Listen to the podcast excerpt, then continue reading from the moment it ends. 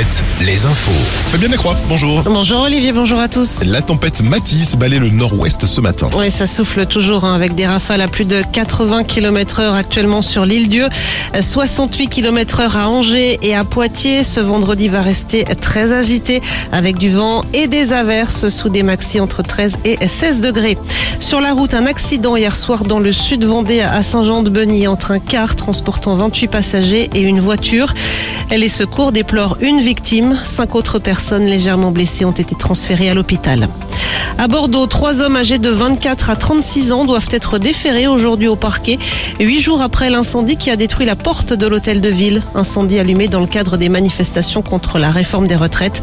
Un premier individu avait déjà été placé en détention provisoire dans le cadre de cette affaire. Les assises de la Charente, verdict attendu aujourd'hui dans le procès de cinq membres d'une famille accusée d'avoir tué un homme. C'était en 2017. Le corps de la victime qui vivait sous l'emprise des accusés avait été découpé avant d'être brûlé. 30 ans de réclusion ont été requis notamment à l'encontre de la mère de famille présentée tout au long du procès comme la tête pensante et l'organisatrice de l'assassinat. Sophie Binet succède à Philippe Martinez à la tête de la CGT. Il s'agit de la première femme à occuper ce poste depuis la création du syndicat il y a près de 130 ans. Et puis aux États-Unis, Donald Trump appelé à comparaître mardi devant la justice. L'ancien président américain est soupçonné d'avoir versé de l'argent à une ancienne actrice de film X pour acheter son silence juste avant son élection en 2016. Avis aux retardataires, c'est aujourd'hui le dernier jour pour demander le chèque carburant de 100 euros.